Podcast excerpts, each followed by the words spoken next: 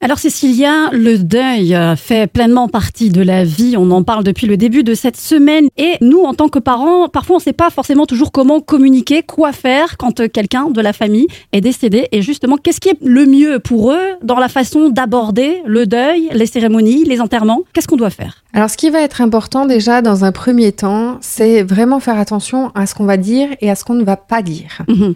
Certains enfants sont en âge de comprendre plein de choses, et plus on va leur cacher nos émotions, nos ressentis, notre tristesse, et plus dur ça va être pour eux de faire leur deuil à leur tour. Si on est triste, on peut leur dire pourquoi on est triste, parce que la personne est partie, parce que la personne va nous manquer. Mais je pense que c'est important de ne pas cacher ses émotions aux enfants.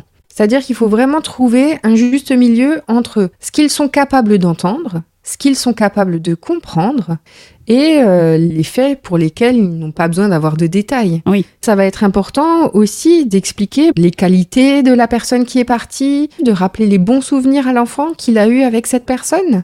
Par contre, ça va pas être euh, judicieux forcément de montrer le corps à un enfant Oui. de la personne défunte Mhm. parce que euh, d'une part ça peut les choquer et d'autre part il faut se dire que c'est la dernière image qu'ils vont garder d'eux.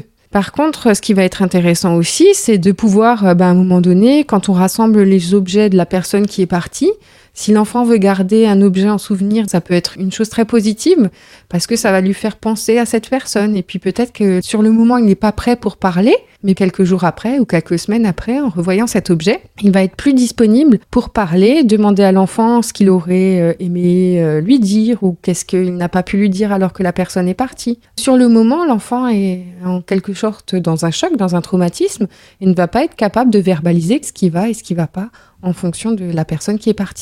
Et justement, à trouver les bonnes infos en fonction de l'âge et des situations, c'est euh, le sujet qu'on va aborder non pas demain, mais vendredi, puisque demain est un jour férié. Merci beaucoup, Cécilia.